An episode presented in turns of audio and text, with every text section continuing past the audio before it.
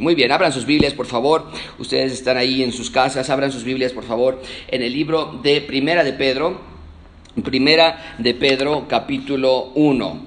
Primera de Pedro capítulo 1, que es donde hemos estado estudiando ya varias semanas, estudiando la palabra de Dios. Y eh, antes nada más déjame asegurarme que todo esté funcionando bien. ¿Todos estamos bien, este Brian? Sí. Perfecto, muy bien, estamos todo bien. Y entonces, buena asistencia, gracias a las personas que están viéndonos por YouTube y por Facebook. Inviten a más personas, nunca, nunca pasen por alto la oportunidad de invitar a otras personas. Así que les recomiendo que estén invitando a más personas. Saludos a todas las personas que nos están viendo. Aide Fernández, Fernanda Morales. Eh, saludos a toda la iglesia de los padres de Fernanda Morales. Ah, ok, nos están viendo, qué gusto. Octavio, Tommy, Alejandro. Y bueno, hay unas personas que, Leo y Ari, que se están juntando aquí también, Luz María, Anita Pérez, Gladys, Isaac e Itzel, están allá en Canadá también viéndonos, mi hermano y mi cuñada, un fuerte abrazo por allá. Vamos a ver nuestras Biblias, por favor, entonces, al libro de Primera de Pedro, capítulo 1.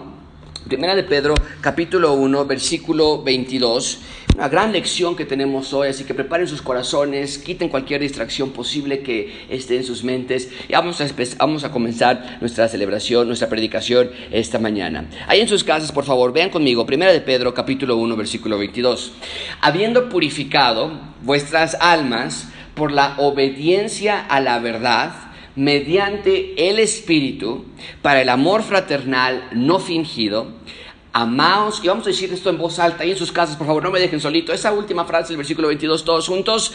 Amaos unos a otros entrañablemente de corazón puro. De ahí el título de la, de la clase de esta mañana, amor entrañable. Versículo 23, siendo renacidos no de simiente corruptible, sino de incorruptible, por la palabra de Dios que vive y permanece para siempre. Porque toda carne es como hierba y toda la gloria del hombre como flor de la hierba. La hierba se seca y la flor se cae, mas la palabra del Señor permanece para siempre y esta es la palabra que por el Evangelio os ha sido anunciada. Vamos a comenzar entonces y vamos a pedir a Dios eh, que limpie nuestro corazón. Siempre nos acercamos a las escrituras buscando que limpie nuestro corazón de aquellas cosas que hayamos hecho que Dios llama pecados. Tal vez tú le tienes otro nombre. Tal vez le tienes me enfadé, me desesperé, perdí el control, me hicieron enojar, eh, tengo mucho miedo, tengo ansiedad. Pero Dios le llama pecado. Eh, algunas cosas que nosotros guardamos allí, Dios les llama pecado. ¿Y por qué no? Antes de comenzar, ponte a cuentas con Dios y pide que Él te limpie de todo mal. Y te pido que hagas esta oración también. Que Dios nos ayude a amarnos entrañablemente. ¿Quieres orar eso conmigo, por favor? Juntos todos en oración. Señor, te damos gracias por esta mañana hermosa que nos das, estar juntos. Te damos gracias por tu amor, por tu cuidado en nuestras vidas. Pero Señor, declaramos públicamente, personalmente ante ti, que somos pecadores, que hemos desobedecido en diferentes maneras. Para cada uno de nosotros es diferente, pero hemos desobedecido. Aquel que dice que no tiene pecado, miente. Así que nosotros no podemos llegar diciendo que no tenemos pecado. Pero tampoco podemos llegar alegrándonos de nuestro pecado, enorgulleciéndonos, sino que confesamos nuestro pecado delante de ti y te pedimos iluminación para entender este texto. Ayuda a Gracia Abundante. Ayuda a las parejas de Gracia Abundante. Ayuda a los hijos. Ayuda a los padres. A los abuelos. A personas divorciadas, separadas, con problemas matrimoniales o con muchos años de matrimonio estable. Ayúdanos a amarnos entrañablemente. Te quiero dar 10, 15 segundos para que estés a cuentas con Dios este.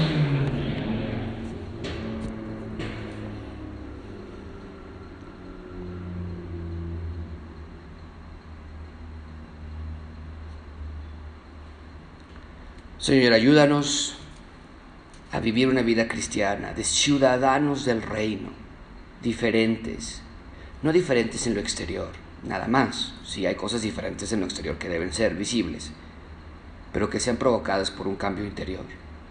Ayuda a esta iglesia a ser un luminar en la Ciudad de México, en el país y en el mundo de tu palabra. Te lo ruego, Señor, úsanos grandemente, pero no nos puedes ocupar hasta que estemos humillados hasta que seamos humildes, hasta que realmente clamemos a ti desesperadamente. Y clamamos a ti esta mañana, que este texto podamos entenderlo y aplicarlo en nuestras vidas. En nombre de Cristo Jesús. Amén. Sin duda alguna, es una de las realidades más complejas para el ser humano. Hay tantas cosas que pueden ser naturales para el ser humano, pero esta no es una de ellas. Amar no es algo sencillo. Se dice que lo es, pero no es así, amigos. El mundo ha abusado tanto de la palabra amar o del verbo amar que la palabra en sí ha perdido valor y peso. Entre amigos decimos que nos amamos. Es muy común ver en publicaciones de Instagram o de Facebook que la amiga le dice a la otra amiga o el amigo al otro amigo, te amo. En relaciones de noviazgo, en cuestión de meses, ya amas a tu novia, amas a tu novio. En el matrimonio se dice constantemente, te amo a la pareja. Incluso en las iglesias se dice que hay un amor fraternal entre los creyentes. Pero así como nace este amor tan rápidamente, así también se desvanece en muchas ocasiones. La escuela termina, los amigos cambian, el paso del tiempo avanza y los amigos de pronto ya ni se hablan, mucho menos se aman. En relaciones de noviazgo, después de unos meses, algunos años, se termina la relación y el amor se convierte en odio en muchas ocasiones. En los matrimonios, aunque nos decimos que nos amamos, llegamos a hacer las cosas que están más opuestas al amor verdadero, como gritos e ira, maledicencia, infidelidad, destrucción, violencia. Y en las iglesias, aun cuando se habla del amor fraternal, llega a haber divisiones, murmuraciones, fracciones, engaños. ¿A qué se debe todo esto, amigos? Muy simple. No se puede hablar de amor sin hablar del Evangelio de Jesús. Simplemente es imposible. Separa el amor del Evangelio y con lo único que te quedas es con un buen deseo, el deseo de amar. Separa el Evangelio de amar, que tienen que ir juntos, pero sepáralos y nada más te quedas con el deseo de amar. Porque aunque muchos de nosotros deseamos amar genuinamente, si no va acompañado del Evangelio, te será imposible amar. No me digas que no lo has experimentado en tu vida. Tratas de amar bíblicamente a tu esposo, ¿verdad? Tratas de amar bíblicamente a tu esposa, a tu yerno, a tu nuera, a tus enemigos, pero simplemente no puedes. ¿A qué se debe esto? Se debe a algo muy simple, a que los seres humanos, los seres a los que se supone que debes amar, son seres profundamente pecadores, que te lastiman, te hieren, te defraudan, te decepcionan. Como seres humanos queremos ponerle un precio a nuestro amor. Les amamos si nos tratan bien, si son agradecidos, si se lo merecen, si se ganan mi confianza.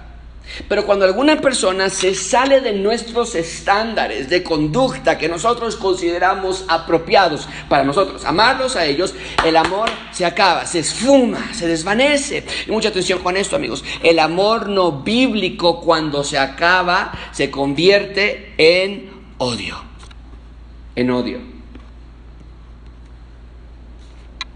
Por eso, puedes amar profundamente a tu esposo por eso puedes amar profundamente a tu esposa cuando te casas, pero después odiarla en cuestión de años, odiarlo en cuestión de años. El amor no bíblico, cuando se acaba, se convierte en odio, envenena tu alma, destruye tu vida.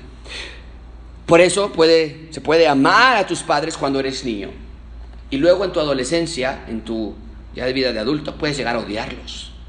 Por eso puedes amar a tus amigos de la prepa o de la universidad, pero después de unos meses odiar a algunos cuantos que se portaron mal contigo o que se pelearon contigo.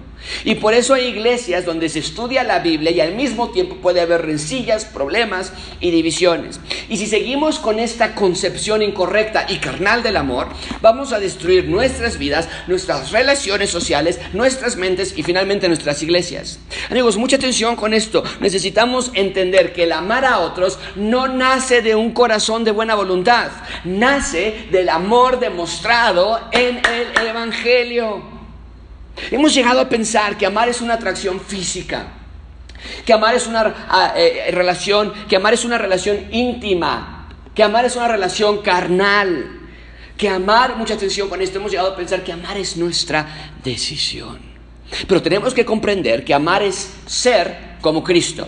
Y a menos que seas de Cristo, nunca podrás amar realmente. Ahora, claro, somos seres humanos, seres humanos creados a la imagen y semejanza de Dios. Podemos, sí, llegar a ver momentos en los que reflejamos brillos del amor de Dios de vez en cuando. Cuando nace uno de nuestros hijos, o cuando nos casamos.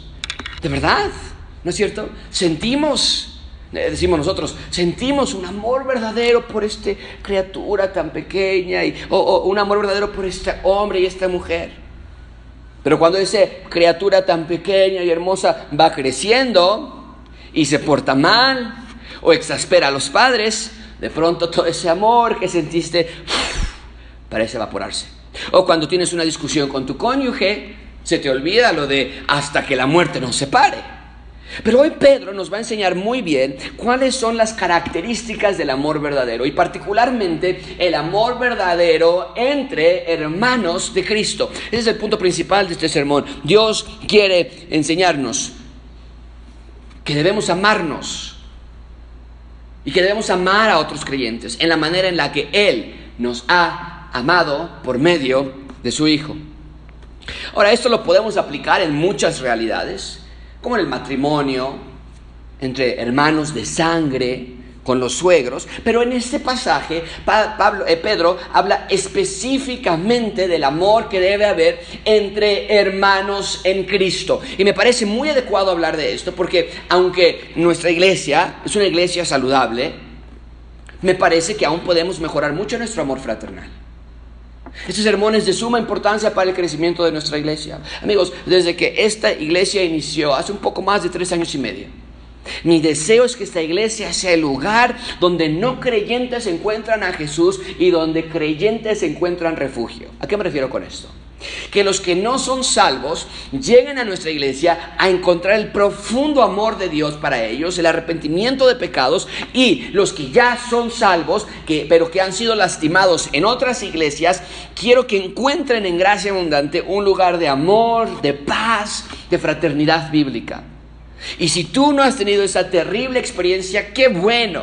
Pero es una tristeza en mi corazón la cantidad de creyentes que son lastimados en otras iglesias por pastores que buscan control, gloria y poder. Y las congregaciones de este tipo de pastores se vuelven así, lugares fríos, legalistas, cuevas de murmuración y maldad abusando de las familias que verdaderamente quieren aprender de Dios. Y quiero que Gracia Abundante sea el lugar que Dios ocupe a ustedes para sanarlos y restaurarlos y que se sientan amados. Así que todos haremos bien en escuchar este sermón con un corazón abierto y que cultivemos todos en esta iglesia un amor entrañable. Hoy vamos a ver tres puntos. Amor entrañable en primer lugar, después veremos amor otorgado y finalmente veremos amor afirmado. Comencemos entonces.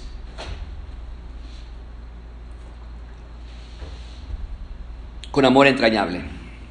Amor entrañable. Vean conmigo en primer lugar amor entrañable. Versículo 22. Habiendo purificado vuestras almas por la obediencia a la verdad mediante el Espíritu. Tenemos que detenernos allí un segundo. Esta porción es increíble. Mucha atención con esto, amigos. Quiero mostrarte este cuadro y quiero que lo compares, lo que acabamos de leer versículo 22, con lo que ya hemos estudiado anteriormente desde la primera clase hace 3, 4 semanas, ya ni recuerdo cuando empezamos. Pero versículo 2, está en la pantalla, ustedes lo pueden ver. En el versículo 2 nos dice, elegido según la presciencia de Dios, Padre, en santificación del Espíritu para obedecer y ser rociados con la sangre del Señor Jesucristo. En el versículo 22, Pedro dice ahora, habiendo purificado vuestras almas por la obediencia a la verdad mediante el Espíritu, y están subrayados ambas frases a las que quiero hacer énfasis. ¿Qué es lo que podemos ver aquí? En número uno, nos vemos en el versículo 2 que fuimos elegidos por Dios y santificados por medio a través del Espíritu Santo, que ya expliqué hace unas semanas que es Dios quien hace todo en el proceso, proceso de salvación, pero ahora ahora en nuestro versículo 22 lo explica un poco más. Porque Pedro dice que nosotros tuvimos nuestras almas, versículo 22, nuestras almas purificadas. ¿Cómo purificamos nuestras almas? Está ahí en el versículo 22, al obedecer la verdad. Es decir, que creímos en el Evangelio y obedecimos a la verdad. ¿A qué se refiere esta frase? Pues obedecer a la verdad de arrepentirte y creer en el Evangelio. Pero, aunque sí fueron nuestras bocas las que confesaron que Cristo es Señor, claramente vuelve a enfatizar este versículo que si obedecimos a la palabra de verdad y te arrepentiste del Evangelio y creíste en él y que si tus almas fueron purificadas y blanqueadas, fue mediante, versículo 22, la obra del Espíritu Santo en nuestras vidas. Y qué gran descanso es eso, ¿no es cierto? Hay muchas personas que se ponen muy nerviosos al pensar que la salvación es de Dios. ¿Y sabes por qué se ponen muy nerviosos cuando decimos que la salvación es de Dios? Todo el proceso es de Dios. Él llama, Él justifica, Él predestina, Él elige, Él salva. ¿Sabes por qué se ponen muy nerviosos? Porque hay un pensamiento de que si Dios es el encargado de la salvación, tal vez, dicen, habrá algunos que no se salven porque Dios no se los permita o porque Dios no es justo. Pero claramente vemos en las, en, las escrituras que Dios en su justicia y amor salva, rescata y perdona a todo aquel que cree en Él. Y vemos que es el Espíritu Santo el encargado de traer convicción de pecado a nuestros corazones. Y es el Espíritu Santo el que abre los ojos de las personas para que puedan ver. Y esto es lo hermoso, amigos, que en el momento en que el Espíritu Santo, esto es increíble, pon mucha atención en esto, en el momento en que el Espíritu Santo abrió tus ojos, en el momento en que tú obedeciste la verdad del Evangelio y dijiste, me arrepiento de mis pecados, yo creo en Él, gracias Señor, por favor, sálvame. En ese preciso momento, dice el versículo 22, nuestras almas fueron purificadas. Esto es, fueron lavadas, blanqueadas, removidas de toda mancha esto es lo que llamamos la justificación de Dios, que Dios nos declara justos ante sus ojos. Y esto no es cualquier cosa, amigos, porque ante Dios y por medio de su Espíritu Santo ya hemos sido purificados. Pero, esto tú lo vas a saber bien, nuestros cuerpos siguen infectados por algo que es millones de veces peor que el coronavirus. Nuestros cuerpos continúan infectados por el pecado. Y esa es nuestra lucha. Una batalla por derrocar el pecado de nuestras vidas, precisamente porque ya no lo sentimos normal, porque nuestras almas ya han sido blanqueadas purificadas. Y permíteme hacer una aplicación aquí, amigos. La semana pasada Pedro nos recordó que nuestra santidad debe seguir el patrón de la santidad de Dios, que seamos hijos obedientes a nuestro Padre. Y hoy aquí nos está recordando que nuestras almas ya están purificadas. Por lo tanto, gracia abundante, eviten a toda costa el pecado. Huyan de las tentaciones. Mortifiquen los deseos carnales que aún hay en sus corazones. Todos nosotros, incluido yo, batallamos con el pecado en nuestro ser. Se pega a nuestro ser nos infecta con sus deseos mortales y muchas veces caemos embestidos por el mal. Pero no tenemos excusa. Salgamos preparados, listos para la guerra, pendientes, atentos, sobrios, como nos lo dijo la semana pasada. No caigas en la mentira de que así va a ser tu vida para siempre. No es normal, no es bueno, no es lo que Dios quiere para ti. Si eres un creyente verdadero, tu alma ya ha sido purificada. Entonces vive como tal. En las palabras de Pablo, nos lo dijo así en Efesios 4:17. Esto pues digo y requiero en el Señor que ya no andéis como los otros gentiles que andan en la vanidad de su mente, teniendo el entendimiento entenebrecido, ajenos de la vida de Dios por la ignorancia que en ellos hay, por la dureza de su corazón. Así que gracia abundante, Pedro nos dijo la semana pasada que tengamos nuestro, nuestro eh, entendimiento ceñido. ¿Recuerdas eso? tengan ceñidos los lomos de vuestro entendimiento. Preparen su entendimiento. Y Pablo nos está diciendo en este versículo que los no creyentes tienen su entendimiento cegado. ¿En cuál estás tú? ¿En cuál? En la clase de persona que está preparando su entendimiento, ciñendo sus lomos de vuestro entendimiento, preparando, estando sobrio, poniendo listo a la llegada del Señor Jesucristo, o lo que tienen aquí en este lado de la pantalla que dice que los no creyentes tienen su entendimiento. Sí lo tienen, pero lo tienen cegado. Bien, Entonces, somos salvos por la gracia de Dios, por el poder del Espíritu, somos purificados. ¿Todo esto para qué? Vean conmigo de nuevo versículo 22. Habiendo purificado vuestras almas por la obediencia a la verdad mediante el Espíritu, para el amor fraternal. ¡Wow! Para el amor fraternal. Ahora, aunque la salvación es un acto soberano de Dios, Él purificó sus almas, el Espíritu Santo lo hizo. Esto no quiere decir que nosotros somos agentes controlados por Dios, sino por el contrario, cuando Dios nos salva, provoca una vida diferente en nosotros. Es lo que llamamos las evidencias de tu salvación. Quiero volver a hacer este comparativo entre dos versículos más, los que estudiamos ya, los que puse hace un, un minutito. Quiero que te des cuenta de que Pedro tiene muy claro lo que quiere que entendamos. Versículo 2 nos dijo, elegidos según la presencia de Dios, Padre, en santificación del Espíritu, para, nota allí esa cláusula de propósito, nos eligió para obedecer. Y ahora ven el versículo 22, que vuelve a decir casi lo mismo, nos purificó mediante el Espíritu para, otra cláusula de propósito, el amor fraternal.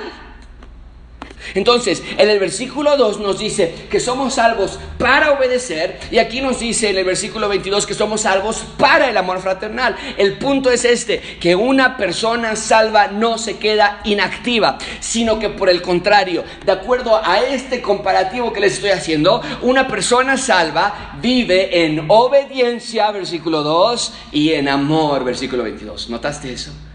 Ve, de nuevo versículo 22.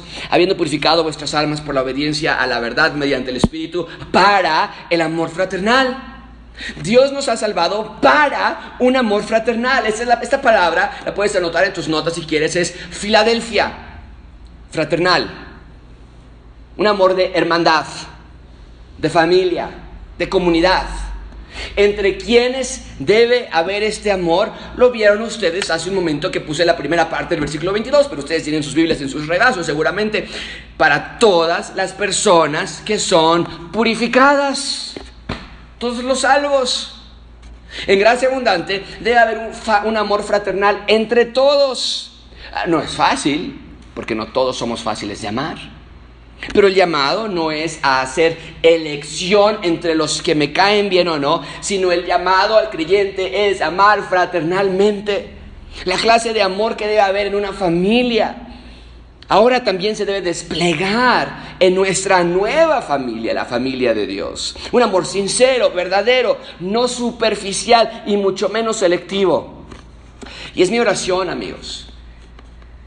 Es mi esperanza que Dios tenga en gracia abundante a personas que estén dispuestas a amar fraternalmente. Yo quiero que Dios envíe a personas y oro que Dios envíe a cada uno de los que están en esta iglesia que sean personas dispuestas a sufrir si es necesario, dispuestas a renunciar tus preferencias personales con tal de amar a otros de la manera que Dios te ha amado a ti. Recuerda, toda esta orden de amar fraternalmente nace de lo que nos dijo en el versículo 22, que nuestras almas han sido purificadas por el Espíritu. Si tienes esa verdad en tu mente, nunca te debe ser difícil amar fraternalmente. Si no te saluda el hermano efusivamente, como tú lo esperabas. Si no habla mucho la hermana, cuando cada vez que voy y no me como que no me sigue la plática, no sé por qué si hubo roces en el pasado, si se lastimaron en arranques carnales, si hubo altercados hace años, si nunca te regresó tu libro, o nunca te pidió perdón de la manera en que tú lo esperabas, nuestro llamado es el de amarle fraternalmente entre nosotros. Cuestiones de disciplina bíblica se resuelven con disciplina bíblica. Alguien está murmurando de ti, alguien está calumniándote, se resuelve por medio de la disciplina bíblica. Pero en la mayoría de los casos no son problemas sustanciales, son malentendidos, son disputas sin sentido. Siempre me siento en esa silla y hoy me la ganó y ella sabe y él sabe que yo me siento en esa silla siempre.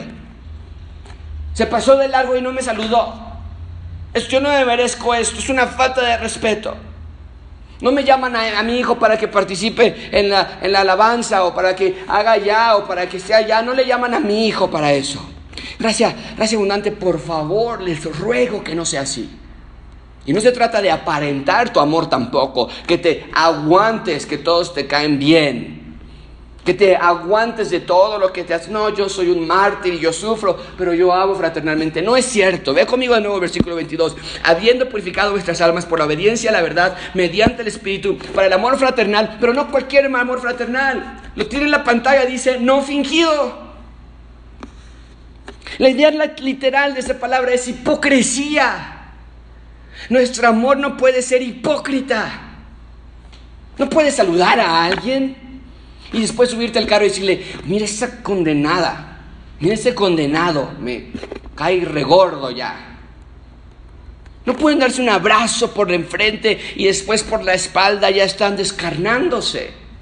El amor no puede ser fingido, no puede ser de labios para afuera, no puede ser así. ¿Por qué? Porque ustedes fueron purificados por el Espíritu Santo. Es que esa, esa verdad, Pedro la quiere, es como si la quisiera poner en la pared y decir, por esto se aman ustedes, por esto obedecen ustedes. Quiere que la tengamos presente allí. Y cuando la tenemos presente en nuestras mentes clavadas enfrente, no puede salir nada de nuestra boca. Decir, pero es que ella... Fueron purificados ustedes. Tú tampoco te merecías perdón. Tú tampoco te merecías amor. Pero Dios te otorgó su misericordia. Ahora tú da misericordia. Y yo sé, amados hermanos, que algunos de ustedes han sufrido trágicamente en otras iglesias. Yo sé que los han despedazado con, con prácticas carnales. Yo sé que los han hecho dudar y claudicar. Se aprovecharon de ustedes, los usaron y después los tiraron a la basura. Yo sé que tal vez has sufrido, has sufrido de abuso pastoral y congregacional. Pero te ruego, te puedo dar este, este consejo, te ruego que confíes en Dios, no en el hombre. Te ruego que encuentres tu refugio en Dios, no en el hombre. El hombre te va a fallar como le fallaron a Jesús. El hombre te va a fallar como le fallaron a Pablo mismo. Cuando él mismo escribe, todos me han abandonado en la cárcel, él estando en la cárcel. Todos se han ido, excepto algunos que están todavía, pero todos los demás me han dejado. Pero la única manera de mantener tu espíritu saludable ante tanta clase de desestabilidad afuera, la única manera de sobrellevar tus sufrimientos cada vez que te traicionan y te pegan y te, y te difaman y te mienten, es poniendo tu mira en el Señor Jesucristo.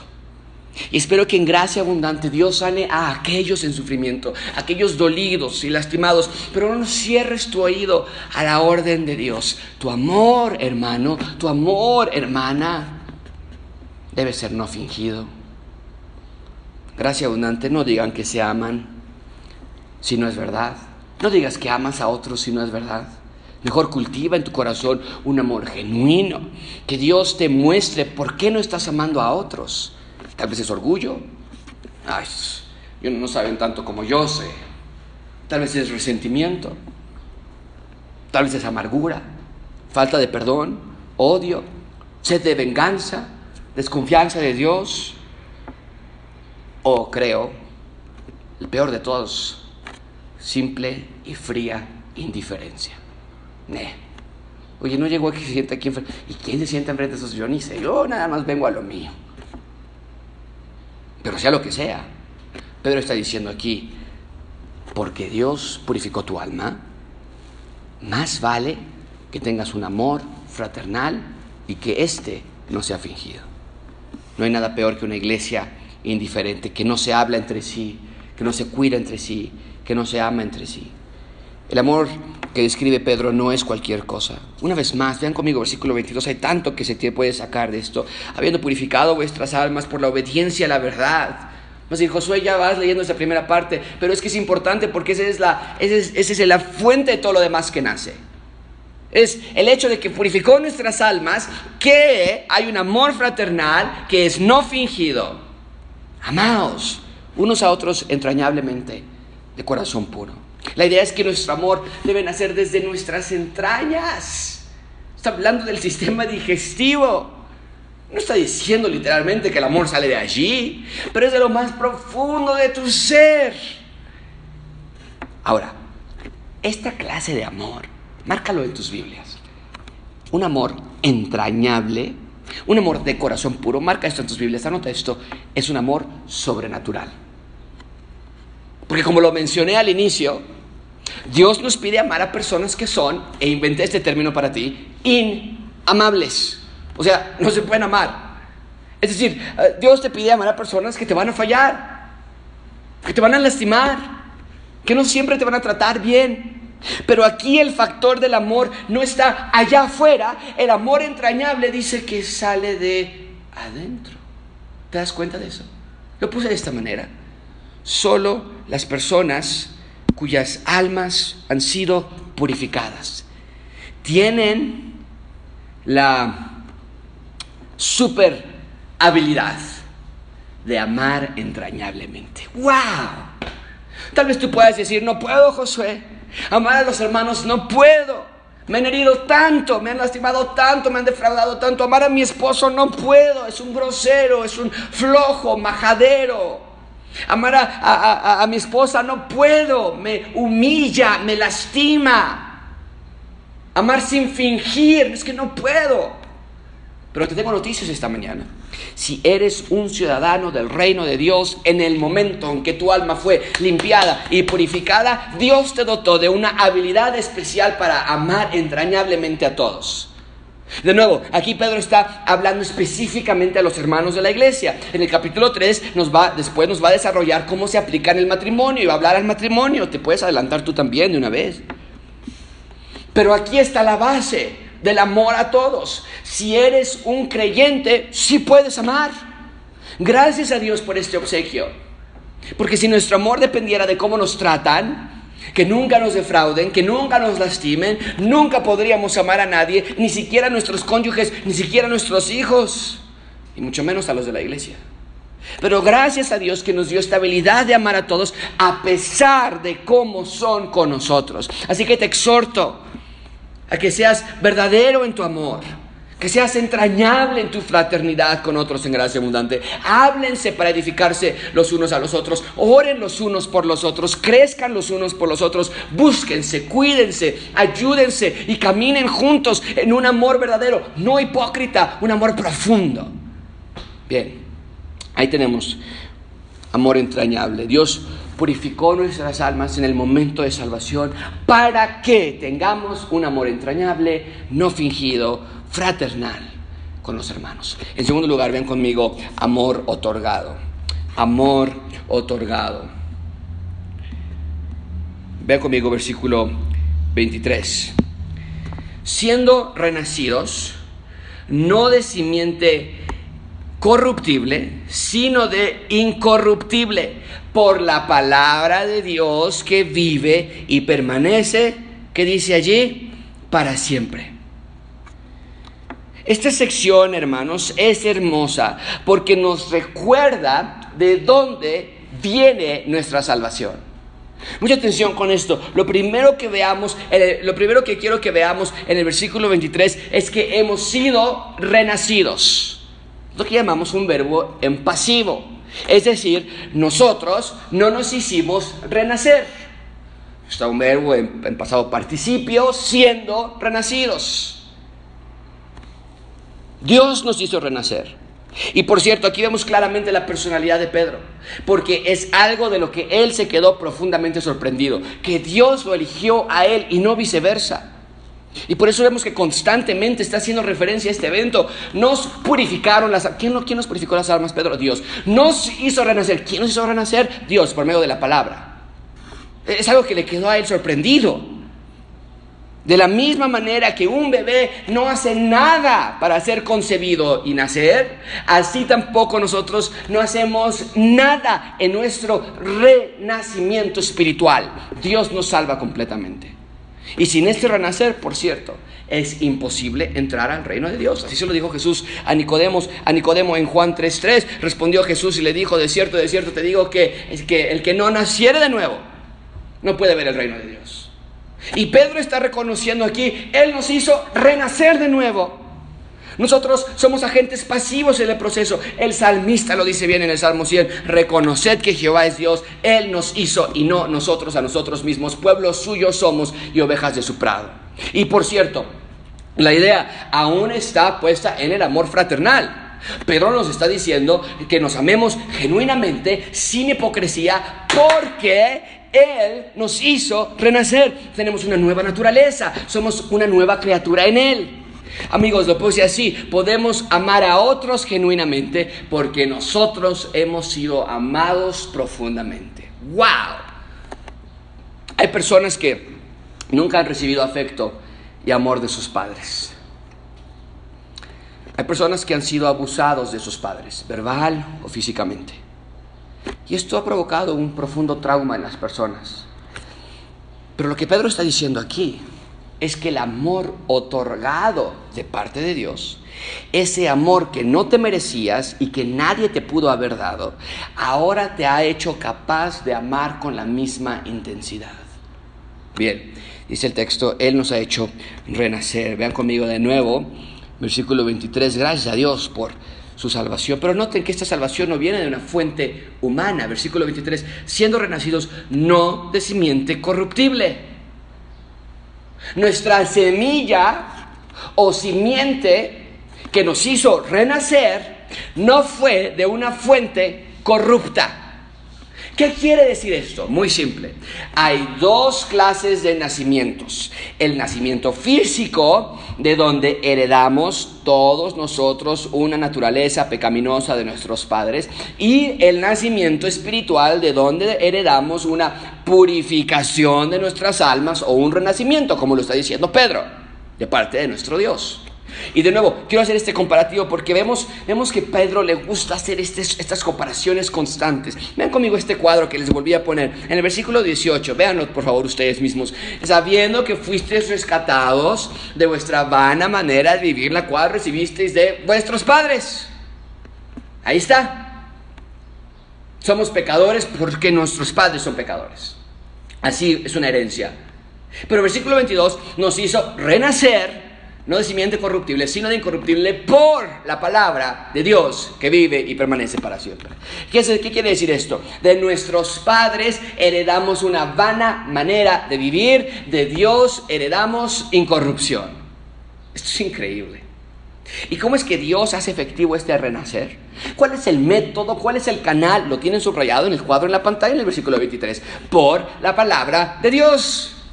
Claramente vemos que el renacer viene a través de la palabra de Dios. Esto es lo mismo que Pablo escribió en Romanos 8:17. Así que la fe es por el oír y el oír por la palabra de Dios. La palabra de Dios, amigos, es el medio por el cual alguien puede llegar a salvación. Este renacer del que Pedro está hablando viene a través de la palabra de Dios. Pablo lo vuelve a poner así en primera en 2 Timoteo 3:15, desde la niñez, desde la niñez has sabido las sagradas escrituras, las cuales te pueden hacer sabio para la salvación por la fe que es en Cristo Jesús.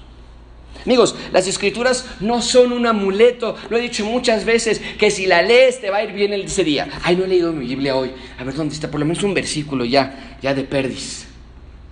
Las escrituras son la palabra de Dios, su mente revelada a ti, su voluntad, su instrucción dada a nosotros. Y la semana que entra Pedro nos va a decir más profundamente la importancia de las escrituras cuando nos diga que debemos desear las escrituras como la leche espiritual no adulterada para crecimiento.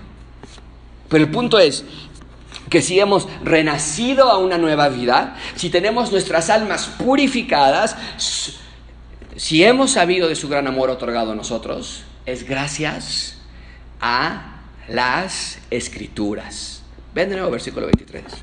Siendo renacidos no de simiente corruptible, sino de simiente incorruptible. Hay una semilla allí diferente a la del ser humano. Es la semilla del Evangelio, es la semilla de Jesucristo, por la palabra de Dios que vive y permanece para siempre. Las escrituras son vivas tienen poder, porque revelan a la persona y la naturaleza de Dios. Su palabra permanece para siempre. Amigos, las aflicciones, las pandemias, los conflictos, los problemas, Todo va a pasar eventualmente. Nuestra fama, nuestros logros, nuestra, nuestra vida se va a desvanecer también. Pero la palabra de Dios permanece para siempre y permanece viva para siempre. Terminamos hace unos cuantos semanas un documental que está en Netflix de la vida de Michael Jordan. Y aunque parezca que su legado es inmortal, claro que no lo es. En un sentido muy real, lo único que queda de él son recuerdos. Claro, el, mejor basquetbolista de todos los tiempos. Y qué grandes recuerdos nos, nos ha dejado para siempre. Pero el punto que estoy tratando de hacer es que aun cuando tenemos esos recuerdos, esos videos, las fotografías, las entrevistas, los clips, es un recuerdo pasado. Si su legado literalmente fuese inmortal, pues estaría jugando básquetbol por siempre, inmortalmente, al mismo nivel. Pero no es así. Su reinado en la cancha ha pasado. Pero lo que está diciendo Pedro es que la palabra de Dios sí es inmortal, nunca pasa, nunca caduca, nunca se olvida. Y vemos la historia de la humanidad y en efecto es así. Su palabra es lo único que ha, permanecido intacto y vivo. Ni el imperio egipcio, ni el imperio griego, ni el imperio romano, ni el imperio de Estados Unidos, ni ningún otro imperio va a permanecer de la manera que ha permanecido y permanecerá por siempre en todos los siglos la palabra de Dios.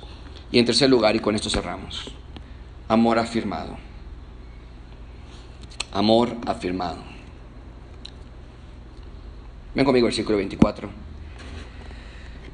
Porque toda carne es como hierba, y toda la gloria del hombre como flor de la hierba. La hierba se, cae, eh, se seca y la flor se cae. Hace un par de semanas Pedro nos dijo que los profetas diligentemente estudiaban, inquirían, ¿recuerdas? Las promesas de la salvación en Cristo. Y aquí es un buen ejemplo de esa realidad. Porque Pedro cita textualmente al profeta Isaías. Velo conmigo, dice Isaías 48, secase la hierba, marchitase la flor, mas la palabra del Dios nuestro permanece para siempre. Ese es el ciclo de las cosas terrenales. Desde la entrada del pecado a la tierra, todo tiene un final, un ciclo de muerte. Y todo lo que está a nuestro alrededor ha sido manchado por ese ciclo. Pero no tenemos que temer, amigos. Vean conmigo versículo 25. Mas la palabra del Señor. Wow, esto viene a romper ese ciclo terrible de muerte y corrupción. La palabra del Señor permanece para siempre. Y esta es la palabra que por el Evangelio os ha sido anunciada. Amigos, permíteme ponerlo así. Dios es eterno, por lo tanto su palabra es eterna. Y haremos bien en entender esta realidad que todo pasa, todo muere, pero la palabra de Dios permanece para siempre. ¿Cómo podemos concluir este sermón? Amigos, la voluntad de Dios es eterna. Él purificó nuestras almas. Su espíritu nos limpió de toda nuestra maldad. Piénsalo nada más, su espíritu nos purificó. Su espíritu te purificó recibimos amor verdadero. Por lo tanto, damos amor verdadero. ¿No es la clase de amor que recibiste? ¿Recibiste un amor a la mitad? ¿Recibiste un amor falso? No, recibiste amor verdadero, ahora te toca tirar amor verdadero. Su eterna palabra, la eterna palabra, la palabra que permanece para siempre, nos hizo renacer. Y su palabra es eterna. Por eso nuestra vida es eterna, porque su palabra es eterna. Por eso no podemos perder la salvación, porque su eterna palabra nos limpió eternamente. Gracia abundante, ámense genuinamente. Sigan a Dios de todo corazón y que sus vidas estén construidas en la eterna palabra de Dios. Vamos a orar. Señor, te damos gracias. Porque lo que vemos aquí detrás de la orden de Pedro de amarnos entrañablemente. Vemos el amor entrañable que primero tú tuviste por nosotros. Nos purificaste, nos limpiaste, nos hiciste renacer con una simiente incorruptible, wow, esas son grandes noticias. Y ahora nos pides que amemos fraternalmente, sin fingimiento, a todos. Señor, algunos de nosotros estamos batallando en amar a nuestras esposas. Algunos de nosotros estamos batallando en amar a nuestros hijos, a nuestros padres, a nuestros enemigos, a los que nos han lastimado. Algunos de nosotros estamos batallando en amar a los hermanos, como Pedro nos está instruyendo en este texto. Señor, que tu Espíritu abra nuestros corazones y nos muestre en qué áreas debemos cambiar. Te lo pedimos en el nombre precioso de aquel que dio su vida por nosotros, el Señor Jesús. Amén.